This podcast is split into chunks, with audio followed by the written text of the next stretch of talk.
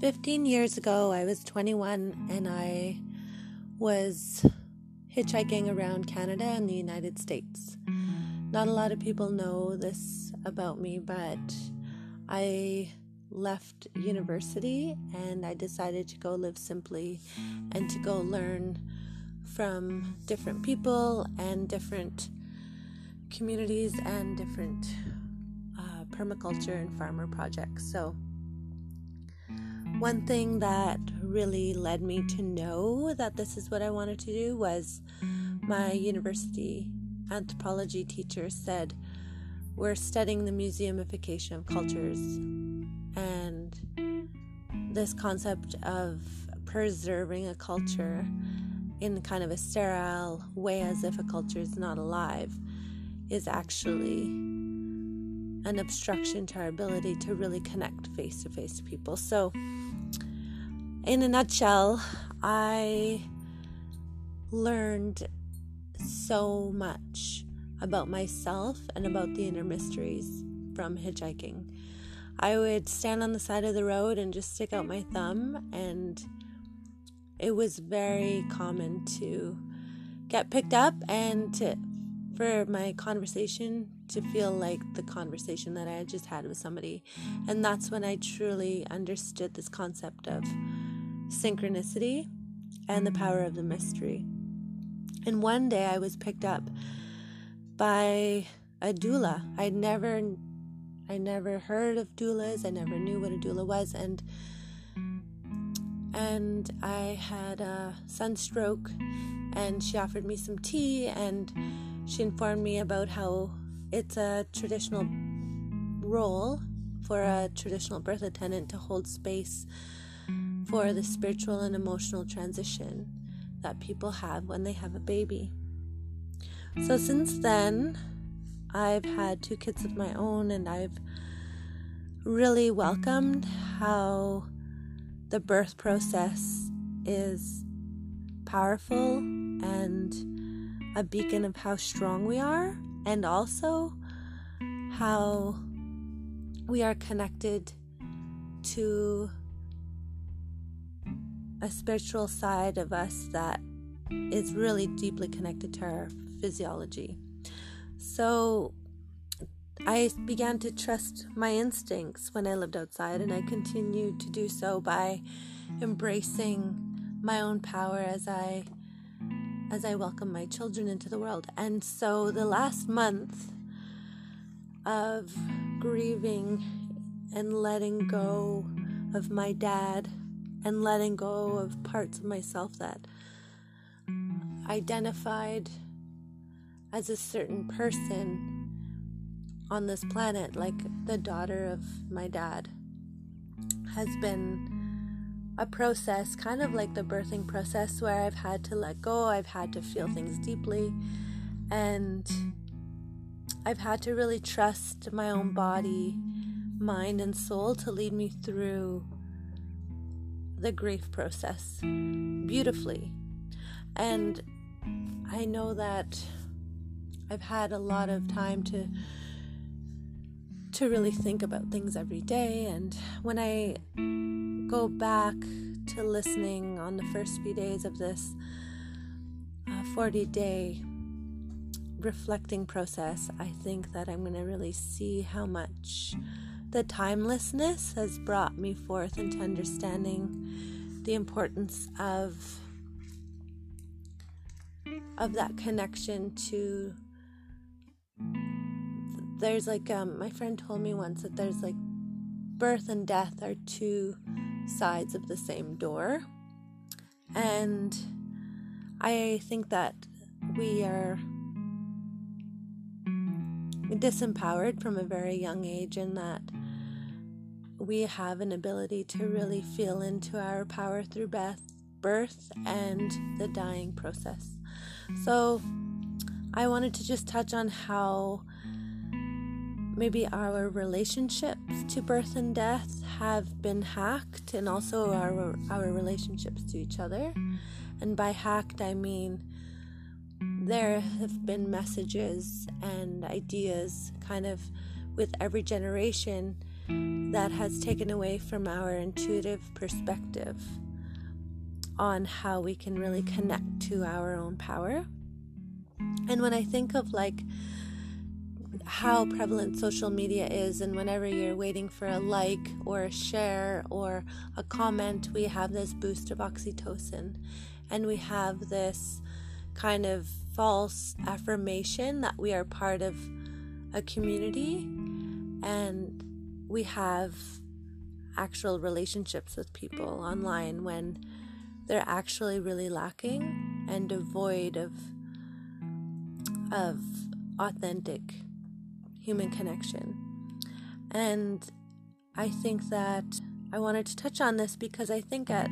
how my dad never owned a cell phone and how my children might wonder how my mom didn't even have a cell phone when we were growing up.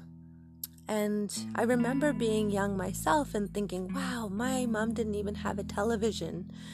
And how could that be? And how my great grandparents didn't even have electricity. And how my grandmother in India only had two dresses. And I think of how much we can reclaim and how much like I was afraid of even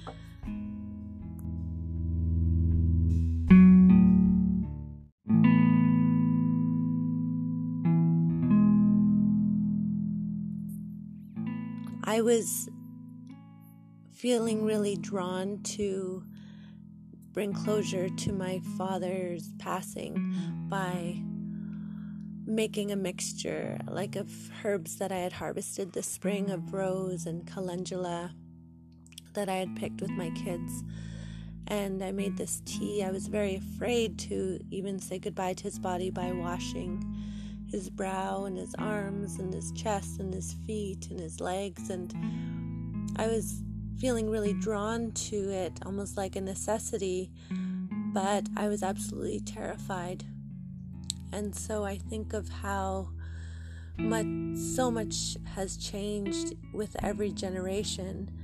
but there is still this intuitive kind of beacon that calls us to to look to look at birth and death in our own lives in our day to day a little bit more closely. And so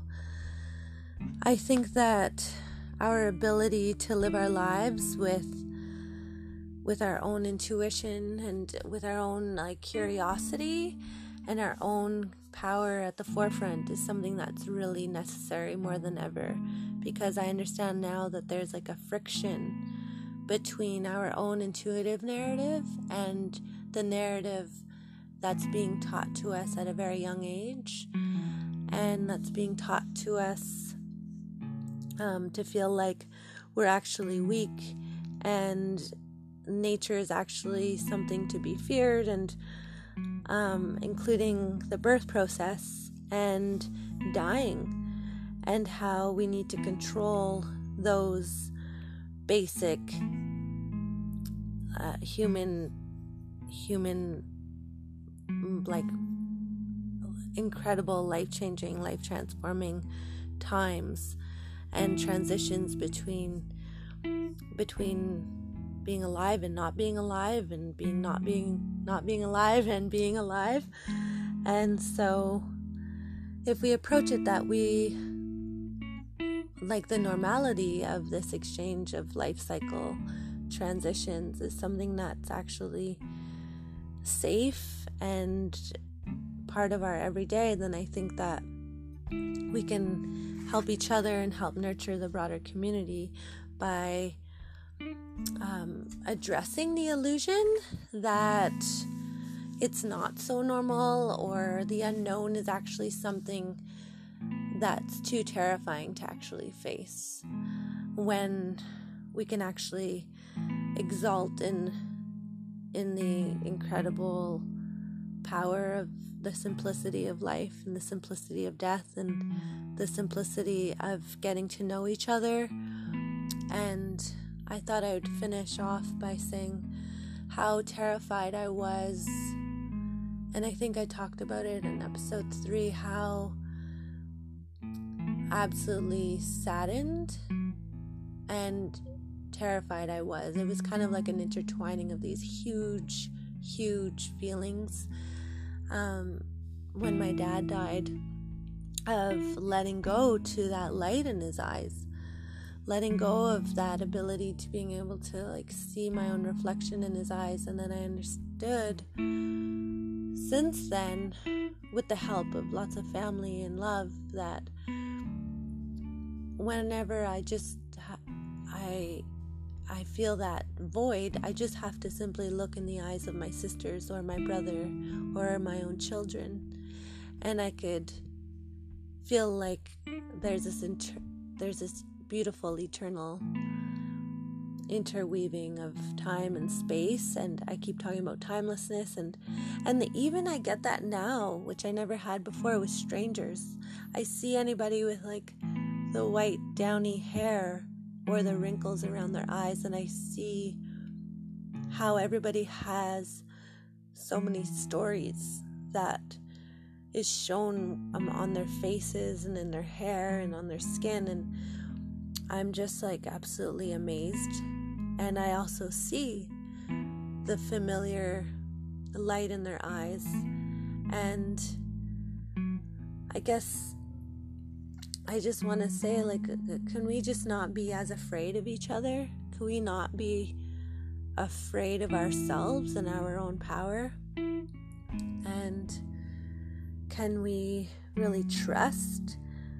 that we know how to live our lives in our own best way and to trust our instincts to know what we need to give birth or even what we need to even die in our own best way or or to just get to know each other can we trust that and and the process that it takes to live our lives and live through our life cycle transitions more beautifully. I know that's something that I embrace now more than ever. And I started this season, uh, I guess I might call it 40 days, but I felt this urge to document every single day via this recording process since my dad took his last breath and I appreciate and trust my own instincts to do this and one day I might look back and realize oh that's why I did it and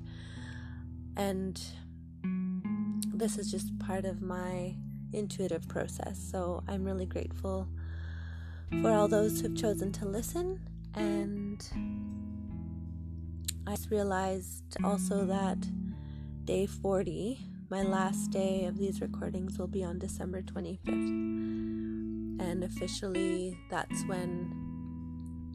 the days will be getting a bit longer and the nights a little bit shorter